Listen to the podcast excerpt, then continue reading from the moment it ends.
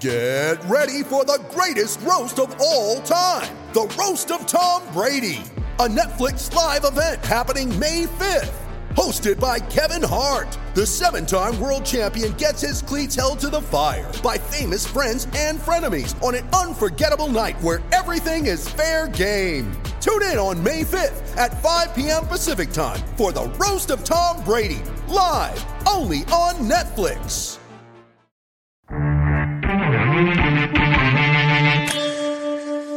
Welcome back to the Buckeye Breakdown Podcast. As Buckeyes now on Sports Illustrated gets ready for week two. The Ohio State Buckeyes and the Oregon Ducks in perhaps the most meaningful game of the season. There are plenty of games that you could attribute the most meaningful game to, but I think this one might carry the most weight. It is certainly going to carry a ton of weight with a national audience as the Buckeyes host a team that has championship aspirations in another Power Five conference. This is their one and only shot with uh, two mid major teams coming in. This is Ohio State's one and only chance to impress a national uh, audience of what it might do to teams outside Big Ten play. I'm Brendan Gulick with Brett Hiltbrand. We're glad to be with you again here this evening. And, and if you're with us live, please uh, feel free to ask questions along the way.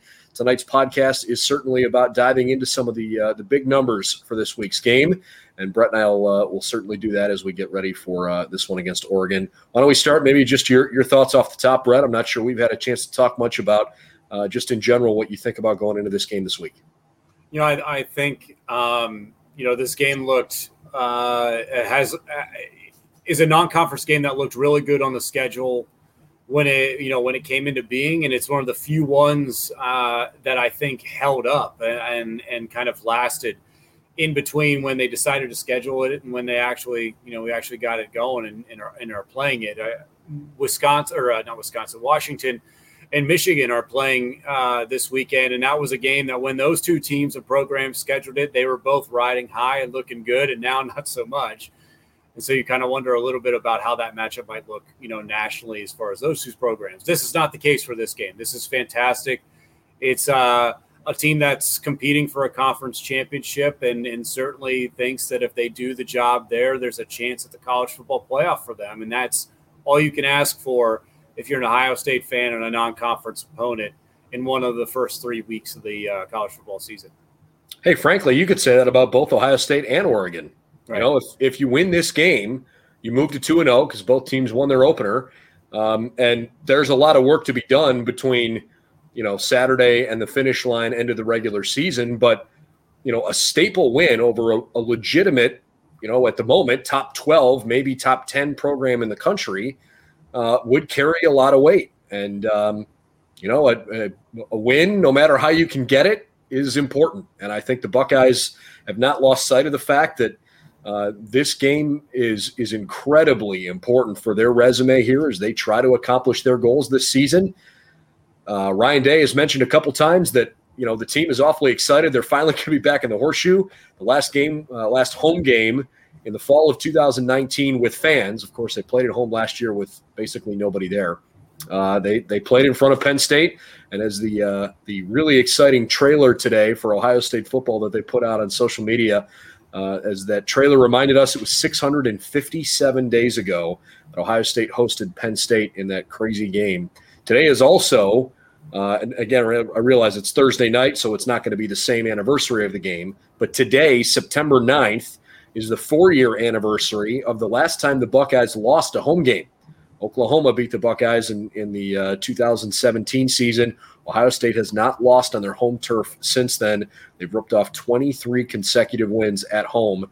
And uh, Joe Moorhead, who's the offensive coordinator now at Oregon, said this week publicly that Ohio Stadium is one of the toughest places he's ever coached. I'm sure a lot of visiting coaches would uh, would agree with that. And uh, I expect this to be a, a, big home field advantage. I know the Buckeyes were disappointed, Brett, of not having the chance to go out to Oregon last year because of COVID, uh, but they are they are ready to go here this week. A hundred percent, and I think Joe Moorhead is uh, one of the most dangerous offensive minds in all of college football. He's single-handedly responsible for what Trace McSorley and Saquon Barkley did in, when he was the OC at Penn State. Led directly to him getting the head coaching job at Mississippi State, where he deserved more of a shot than he got. uh, and and never really had a chance to stack recruiting classes uh, before before getting bounced. And I think him ending up at Oregon, which uh, you know we all know, uh, kind of the, the the the caliber player they are they are capable of getting in Eugene uh, on offense, especially makes him you know kind of piloting that ship or piloting that that whole program a little bit on the offensive side of the football is scary. Uh, and and certainly um, you know he's one of those guys that I think in many ways the personnel really doesn't matter a whole lot because you know the offense is going to be complicated pre-snap they're going to be uh, they're going to mix it up there'll be misdirection uh, you have to mind your p's and q's whenever you're going up against uh, a, joe moorhead type offense and i i, I think too for for oregon who you know ohio state i think has more to lose per se than oregon does in this game uh, were they to suffer defeat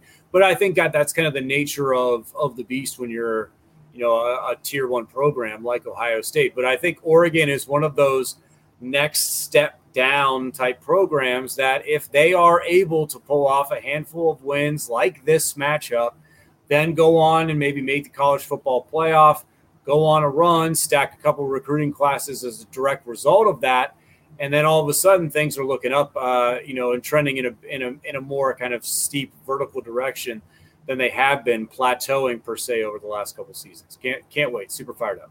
So I, I mean, I think right now any college football fan objectively, with what Alabama has done during the college football playoff, would have to say, you know, they are the measuring stick. Um, but Georgia and Ohio State and probably Oklahoma um, this year seem to be the the three teams that are are maybe like that next tier. Um, and there's probably not a ton of separation between if you want to call them tiers two and three, the way I, I'm envisioning this. But mm-hmm. you know, Clemson and Notre Dame and and you know, maybe Oregon. Um, yeah. just just maybe. Uh, and man, I I know it's kind of a huge leap. Maybe Cincinnati. Um, there, there are there are some really really good teams that are on the cusp of making a huge splash in college football, and I think Oregon is one of those teams.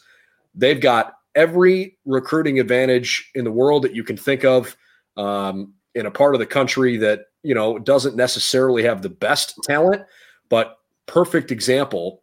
Ohio State superstar wide receiver and and essentially, you know, guaranteed NFL draft pick Chris Olave grew up on the West Coast and was very vocal with us this week and saying, you know, hey, that was my dream school. Like I wanted to be a duck. They just didn't really want him until the Buckeyes offered him, and then everybody started saying, "Wait, wait, come play for us."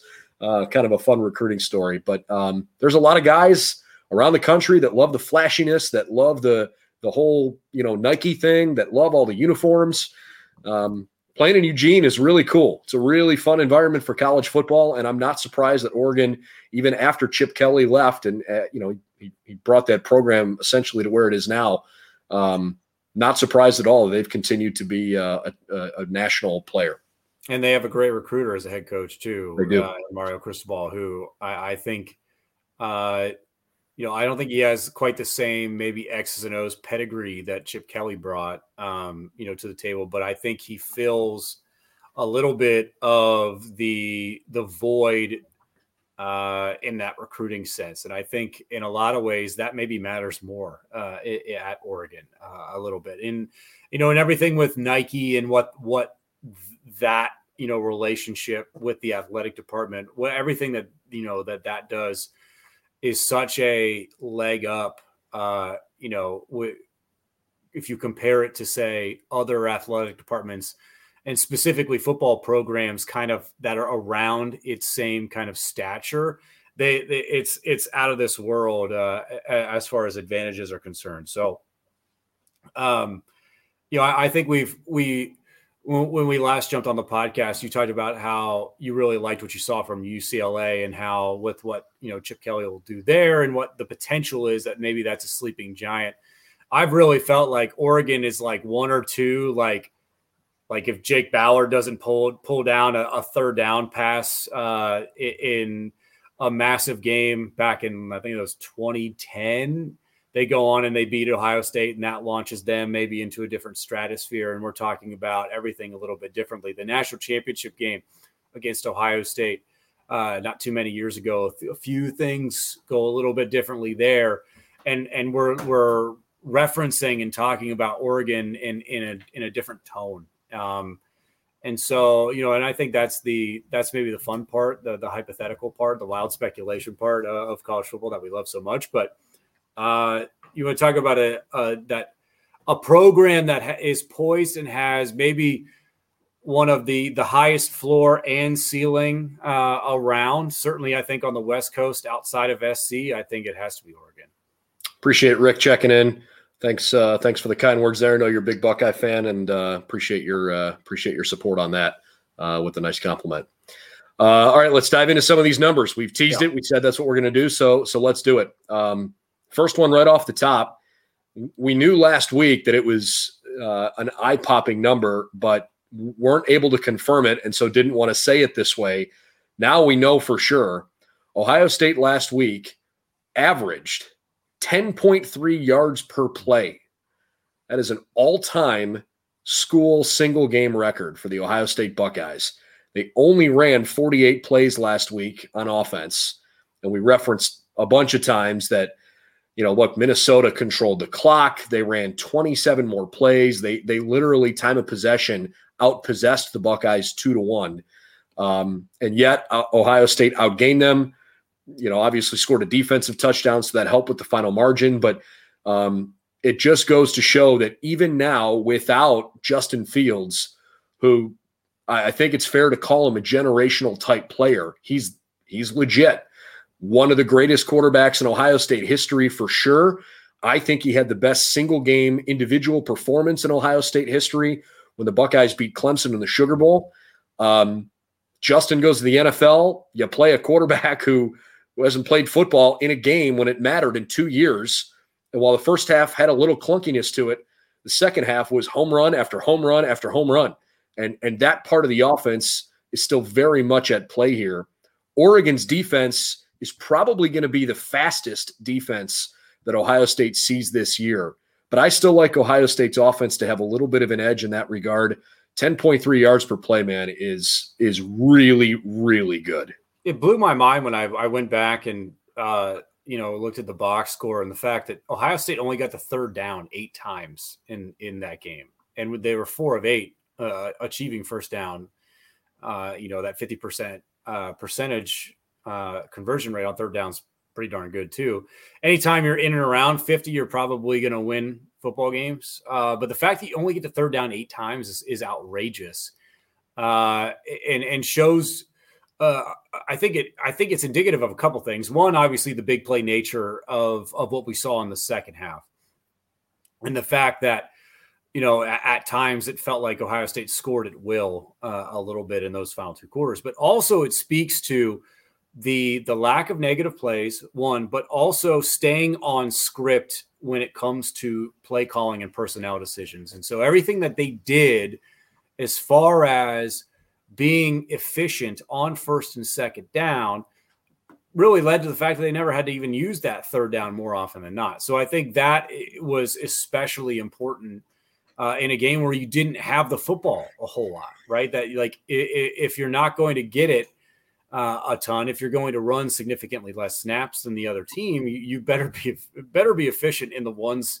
that you do get. Um, but the the yards per play, we're we're never going to see something like that again. We're not going to see anything like that, really even close to that number in a very long time. I I, I think, you know, the, the, the, game has changed, right? Like offensively, it's an offensive sport now more so than it's ever been. The rules favor you know offensive players, all of that, but the that number still if it, it should jump out at you and hit you like a freight train because it shows you one how good things were, and two, uh, if when you kind of keep that in mind with the maybe lagging kind of expectation that we had coming from Justin Fields to this new regime, new regime, and in many ways they were actually better. Uh, that that's mind-boggling and, and something that maybe we didn't expect. I think it's it's almost this perfect storm of you know, you've still got big play, you know, explosive offense capability because you have so many of the same skill position players.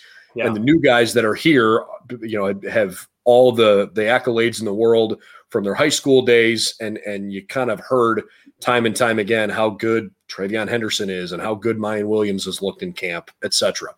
But I I think it is also a product of the Buckeyes are going to have games where they have you know huge chunk plays down the field, but because they only ran a limited number of offensive plays because their opponent controlled the ball and the time so much, it doesn't give you the additional time to have a five yard run or an eight yard run where that average is going to come down. So, man, I, am with you. Um, it would be really difficult for for the Buckeyes to, you know, probably do that again. But at the same time, I think that might be the formula for a lot of teams that want to play Ohio State. Try to control the clock as much as you can, and and take shots down the field. This isn't like a you know, try to dink and dunk it and ham and egg your way up the field. Like, you know, the Buckeyes' weakness is their secondary right now. So if you've got a good quarterback and you got a you think you got a chance to run with the Buckeyes, you better press the issue, right? Um, but I, I just think 10.3 yards per play, like so many things have to go right for that to happen, um, including the Buckeyes executing and hitting those big plays. Uh, but I mean, look, man, we said it, you know, in our post game show. The last three touchdowns for Ohio State were on drives that totaled six plays and totaled less than two minutes of, of actual execution time. Um, all of them were uh, 60 yards and, and longer. So, you know, I, I I don't see something like that happening again. But I I mean, I think it's fairly routine to expect Ohio State to be at seven eight yards per play.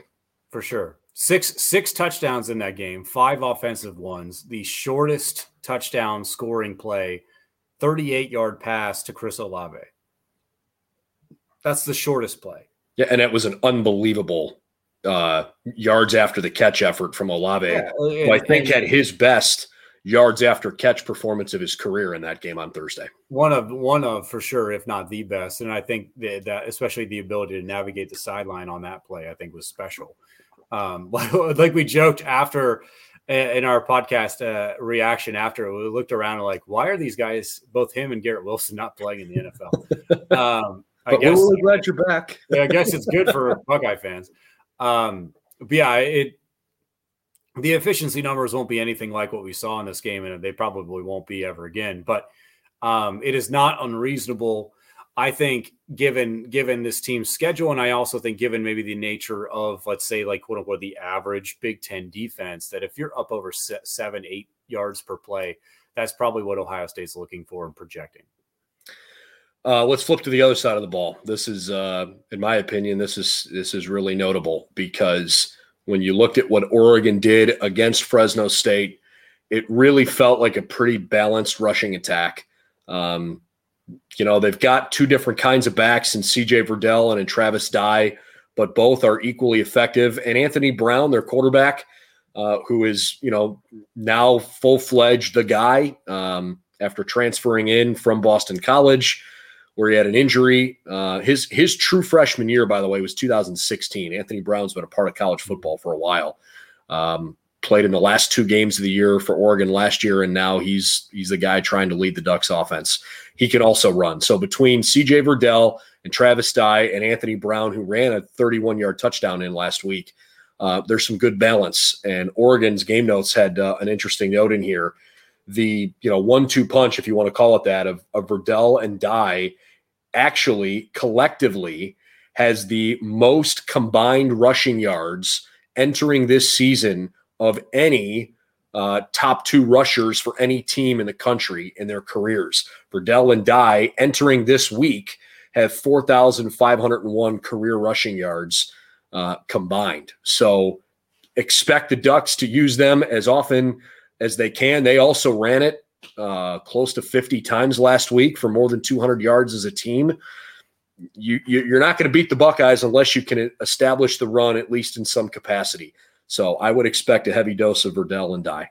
Yeah, PJ Fleck gave them the blueprint in a lot of ways to trying to try, trying to control the clock and, and control the pace of the game. Certainly in that first half, I think uh, you want to talk about watching tape and and being able to then you know kind of project and formulate a, a game plan from there uh, with with what a previous opponent was successful with. Man, that the world's most perfect game game film for them to be able to watch. In but also in the same fact that you know it's great for Kerry Coombs, Al Washington, and company to be able to look at that uh, from the defensive standpoint and being able to then you know make direct short-term memory kind of adjacent uh, changes with these guys uh, and and with those players and being able to kind of tweak things here and there. Uh, obviously, the look will be different uh, offensively. Oregon, I think, will uh, will be a little bit more spread, uh, and then and then read option from there, and maybe a little bit of RPO RPO boots um, into uh, you know like almost like borderline like wing T option kind of stuff. So uh, it'll be fun. Um, if you really want to do a deep dive here in the in the uh, days uh, in between now and, in this game, I encourage you to go look at what Penn State's offense did uh, in 2016 with uh, the kind of emergence of Trace McSorley at quarterback with pre with the Christian Hackenberg stuff, kind of pushing that aside.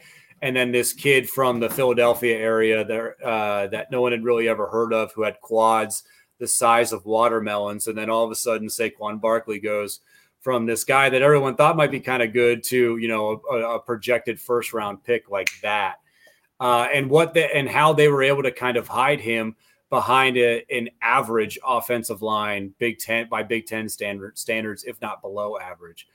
Um, and so it's, uh, you know, I, I, I feel like I'm going to say this a billion times this season, but like tackling has to be at the forefront for this defense. Um, you that Joe Moorhead will make you win battles in space, and and more often than not, he's going to take his guys. I think he's going to feel like, eh, eh, you know, uh, a run one of his running backs in space against an Ohio State linebacker. He probably likes their chances. In space against Ohio State DB is really liking their chances. So you're going to have to be efficient in tackling in, in, space. And even if it's like, eh, you know, that whole swarm, if you've ever been to uh, Ohio State football, you heard guys swarm, swarm. Uh, that that's something that I think is going to be at the at the forefront. If one guy gets it, you know, kind of hits and grabs on, and then the rest go in and, and help clean it up. But you have to be efficient. Tackling can be massive. Especially Verdell. Um, I, I like Dye as a running back for sure. Um, I think he he is more the two in that one-two punch. Uh, Verdell's career numbers are extremely impressive. Yeah, uh, he is one of only two FBS uh, two FBS players that have at least 2,500 rushing yards and at least 500 receiving yards in his career. By the way, the other one, Oregon just played Fresno State running back Ronnie Rivers. Verdell has run for almost 2,600 yards in his career. He's got 538 receiving yards. But how about this from a Buckeyes perspective? You want to talk about two tough opponents to open the season. The only running back in college football with more active rushing yards from Power Five schools, other than Verdell, is the guy they saw last week in, in Mo Ibrahim, who's got 3,003 uh, career rushing yards, you know, about 400 more so than uh, than Verdell does. So two guys that have made a, you know, I don't want to say made a living. They're they technically are paid to play, but you understand the reference about how good they've been running the football. Extremely efficient, extremely talented, uh, and Ohio State certainly can't lose track of where Verdell is. Um, Anthony Brown, I think, is a decent quarterback. I don't think he's, you know, I, I don't think he's going to be um, an enormous threat to overcome.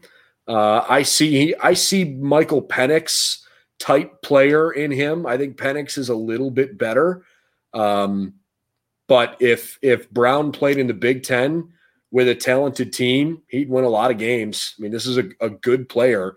And again, he's a he's an older guy because he's playing in his sixth season, or he's he's at least been around uh, with a college program now in his sixth season, dating back to 2016 when he took a red shirt at Boston College. The good news is the Buckeyes know him kind of well because Ryan Day said today, "Hey, when I was at Boston College, actually, I, I kind of helped recruit him."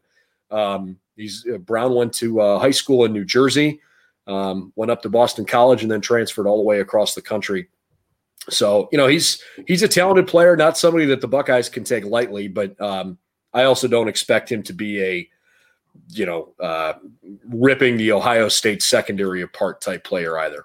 No, but they but he they do have to mind him in the read option game. I think if if you're focusing entirely on uh you know really just crashing that that mesh point and trying to get to the running back, he'll pull it and pop right around. Definitely underrated, I think speed. Uh, we saw in Fresno in in their most you know their most recent game last week.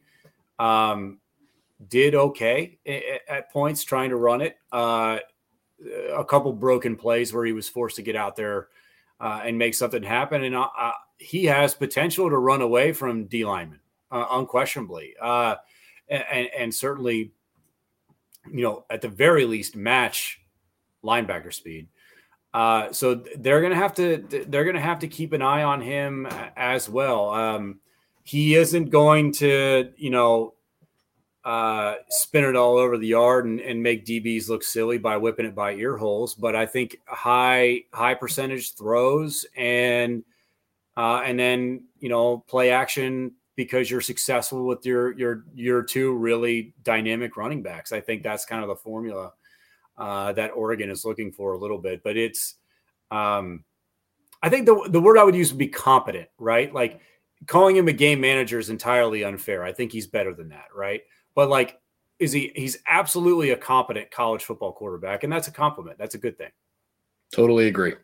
Uh the next number um it's it's oregon's defense and perhaps has a little bit to do with uh you know the the conference they play in maybe not being quite as offensively talented as some of the other leagues. Um there seems to to me there seems to be more disparity between the high end teams and the low end teams in the Pac 12, um, where, you know, I, I, think a middle of the road or a bottom of the pack Big Ten team would, would most of the time have a, a competitive advantage against a middle of the road or bottom tier Pac 12 team.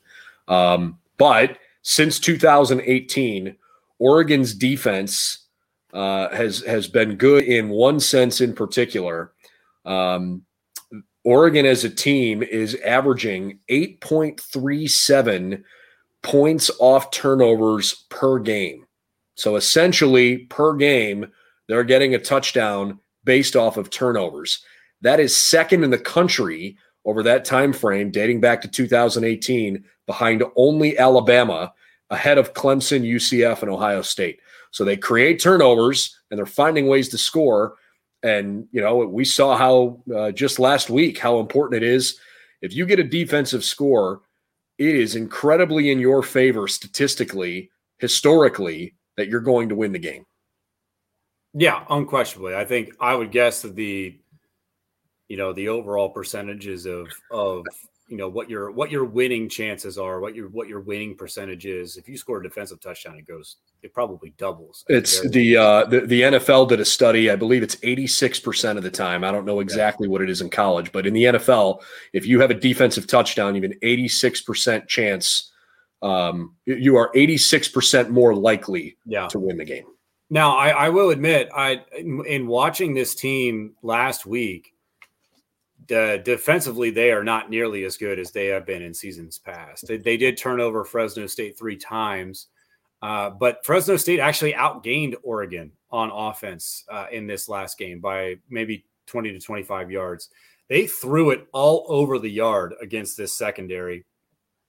And honestly, without kind of like a boneheaded play that led directly to a turnover, Oregon might get might have gotten beat last week by by Fresno State. So I think you know there you want to talk about you know kind of matchups and and you know advantage disadvantage. It is a there is a massive, absolutely massive advantage for Ohio State wide receivers against this DB group from Oregon.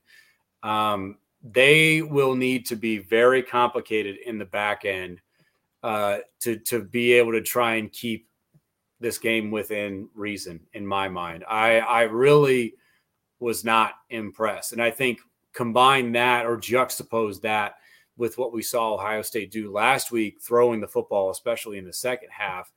And I think maybe you know Ohio State Ryan Day kind of licking his chops a little bit, thinking that there's there's potential here, especially down the field against this team. But I, I the, the turnover stuff is really surprising to me because you would think that you know that stat would lead directly toward you know significant on-field success but i don't necessarily think we can kind of lay that at the feet at oregon right? I don't think i don't think there hasn't been a ton of that uh you know, Here, here's a, here's a note that further punctuates that. The, the ducks have scored at least 14 points off of turnovers 12 times during Mario Cristobal's tenure uh, and cashing in for at least 17 points off of uh, three Fresno State turnovers. Oregon is 11 and 1 under Mario Cristobal when scoring at least 14 points off turnovers. Yeah. Um, so that, you know, e- even if they're not causing a great number of turnovers, um, the average has been good because sometimes they'll have a game where they take it away two three times uh, and capitalize on it. Some games where maybe they you know they don't they don't take it away at all. Yeah, and, and and that makes me think too that like you know that that makes me think maybe the average Pac-12 offense going up against this Oregon defense is just entirely outmatched, and and that there there's maybe a, a higher likelihood of being able to turn over, say, you know, in Arizona State than than I mean Washington just lost to Montana. I mean there's right, there's right. an element of we're not talking about necessarily the same caliber of offense that you'd see in the SEC or with right. I would think at least most Big Ten teams. But I, I I also I'm I'm a big believer in that in the idea of like, you know, all you only need to put it together for one night in college football, right? And I think I think maybe the best example of that that we've seen in the last couple years is Ohio State Virginia Tech back when when the Hokies beat Ohio State in the shoe, right? Like for the most part, they were not that good the rest of the year. Uh, but they they made it happen. They created a couple turnovers and and they kind of you know shocked everyone that night. And so I think uh, you know the the formula is certainly there. And I think you know if you know, I think if you're Mario Cristobal and the coaching staff, I think you're showing your guys throughout the entire week the turnovers that they've made, uh, and and the big in the in the and certainly I think the game swinging, momentum changing plays or the momentum continuing plays that they've made as a way of kind of re uh, emphasizing some of the confidence that uh, that you might have coming into this game, knowing that yes, the the the quality of the opponent is ratcheting up a couple hundred degrees but yet you have made plays in big moments. Uh, and and certainly, I think on the defensive side, while I think there is a sizable gap between Oregon's defense and Ohio State's offense, I think if you can try and fill that void with just like blind enthusiasm, that's what you got to do. Couple more numbers for you. These are a little bit more uh, abstract and less specific to um, statistics. Um, first number is nine. Ohio State nine wins and no losses all time against Oregon. Um, you referenced both of the games earlier that have come up with any any sort of recency. Obviously, the last time they played was a national championship game back in January of 2015 down in Arlington, Texas. The time before that, uh, in the Rose Bowl, in what was a, a competitive game, the Buckeyes won 26 17 uh, on January 1st, 2010. Prior to that, they hadn't played since 1987. The Buckeyes have only gone to Eugene once ever they were supposed to go for the second time last year, and that meeting in Eugene was back in 1967, where the Buckeyes threw up a goose egg, 30 to nothing. They beat Oregon in that game. Uh, and all time, these two teams have played twice in Pasadena. So this is uh, upcoming now. This is Oregon's sixth trip to Ohio Stadium 1961, 62, 68, 83, and 87 the years that uh, Oregon has come to Columbus. But the Buckeyes have been perfect against the Ducks. Maybe that's a good omen going into Saturday's game. Yeah, and I, th- I think you, I think you'd be crazy. I guarantee Ryan Day has showed has shown Ohio State the national championship highlights from that game. I guarantee they've shown the Jake Ballard third down play at the Rose Bowl. I, I, the, to just kind of reinforce that, like, hey, you know, Ohio State has had Oregon's number in the biggest moments.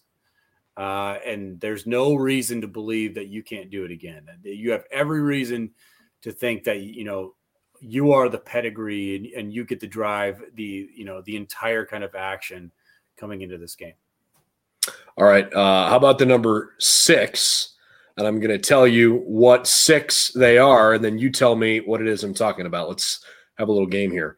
Uh, in 2019, this happened against Miami, Maryland, and Michigan.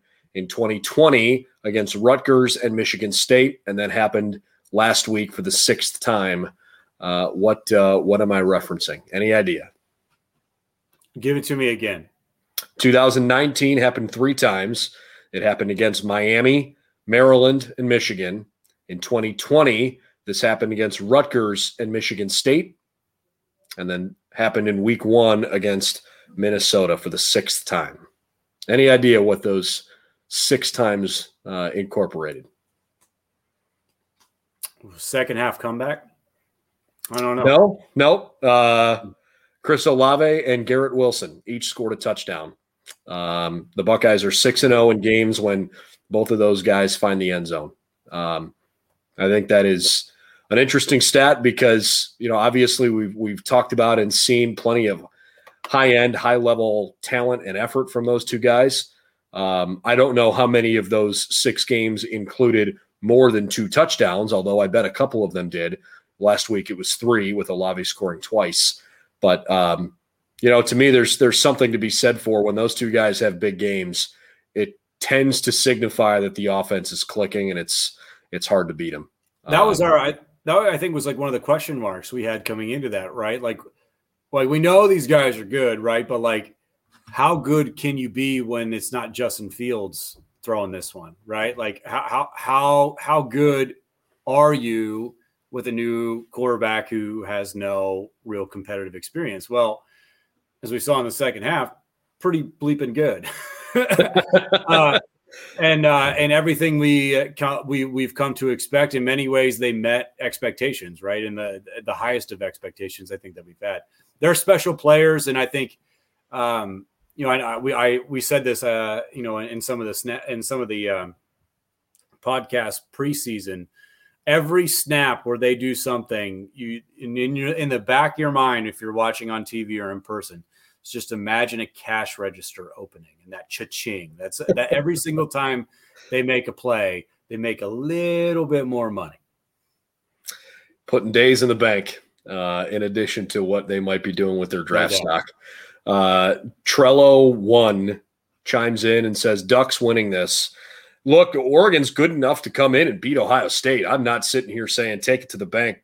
The Bucks are going to walk away with a victory. But I will say this. Um, Came across another really interesting number this week. When scoring at least 35 points in a game in the history of the program, the Buckeyes are 343 1 and 1. If Oregon can find a way to keep Ohio State under 35 points, statistically, they got a chance. Um, this offense has averaged more than 40 points a game for several years now, and I just think it's going to be very difficult for Oregon uh, to to keep the Buckeyes under 35. Possible, yeah, but pretty darn difficult. I don't know how you come up with Ducks winning this when uh, a week ago Oregon's defense couldn't keep Fresno State under 373 yards of total offense. After watching what Ohio State did uh, in the, in the second half uh, last week, I think well, if you're watching Fresno State almost pour, put up 400 yards of total offense, I, I don't quite understand how you maybe go uh, from that performance to Ducks winning this. But I think you are right in general. The potential is there, right? I think, it, like I said earlier, you only have to put together for one night, and you only have to make a handful of plays to be able to swing uh, the emotion. Here's a hot take for you Ohio Stadium, the horseshoe, is not a tremendous home field advantage in college football. It is a very casual atmosphere. Uh, it is not a raucous, you know, like false start the offense because it's so loud type crowd. That's just not how it is. It hasn't been that for a long time. You can you can silence that crowd with some plays. It doesn't happen very often, but it has. Uh, but I, I is it is it happening this weekend? Probably not. I uh, I think Oregon has some really really impressive talent. Uh, I like Johnny Johnson the third at wide receiver. I really like Verdell. I, I think Travis Dye's a good player. I think Brown's a good player at quarterback. And they've got a pretty good offensive line. Uh, mm-hmm. and they're also pretty big. I think they average like 6'5, 320. Um, they're not ridiculously huge, but they're a big offensive line. Uh, I, I, expect Oregon to be able to move the football. If they can't, I would be surprised, um, especially with some of the the defensive lapses Ohio State has had from time to time. I, I guess I just sort of expect that Oregon is going to score something in the ballpark of 24 to 30 points in this game. I haven't really nailed down a prediction, um, but I I have a hard time seeing the Buckeyes scoring fewer than five times. I, I just I think Ohio State's offense is is going to be good enough to get it going. Uh, Kayvon Thibodeaux is dealing with a sprained ankle. He is still day to day. I'm sure he is going to play if at all possible. Um, but if he is not 100%, then he's not quite the same crazy threat that um, you know that he he can be and might be uh, a high NFL draft pick. Noah Sewell's a legitimate linebacker. I really like Flowe as a linebacker. Um, you know, the Ducks secondary last week was down two players because of suspensions. Those guys are back this week, so I think their secondary could be a little bit better. Um, but we'll see. I, I I I think Ohio State is probably going to win this game without covering. I think the the spread is about two touchdowns. Uh, I can certainly see the Buckeyes covering, but I guess just in my in my gut right now, I, I see the Buckeyes winning by something like 10, 12, 13 points. I'm not sure if they get to, to 14. Yeah, I would say it's probably a toss up cover. I, am notoriously bad at this. So don't do, please do not put any money based on my uh, own uh, kind of predictions here. Uh, but I, I, would say that I think the 63 and a half over under is maybe in danger in this game, given what we saw from the previous two uh, matchups for both of these teams. Um, I don't, I, I really don't know how I feel exactly about that 14 and a half, but I think if you're, if you're interested in betting the over there, I think that might be possible.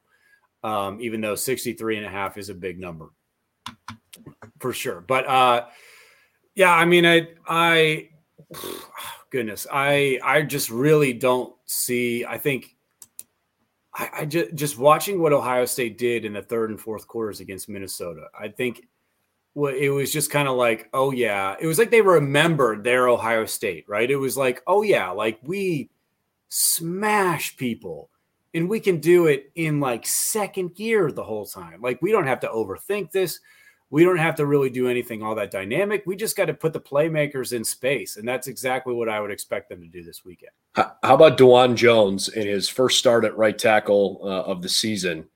Um, and, and, one of the first start, I think he may have started, if I remember correctly, against Michigan State. So it might have been his second career start.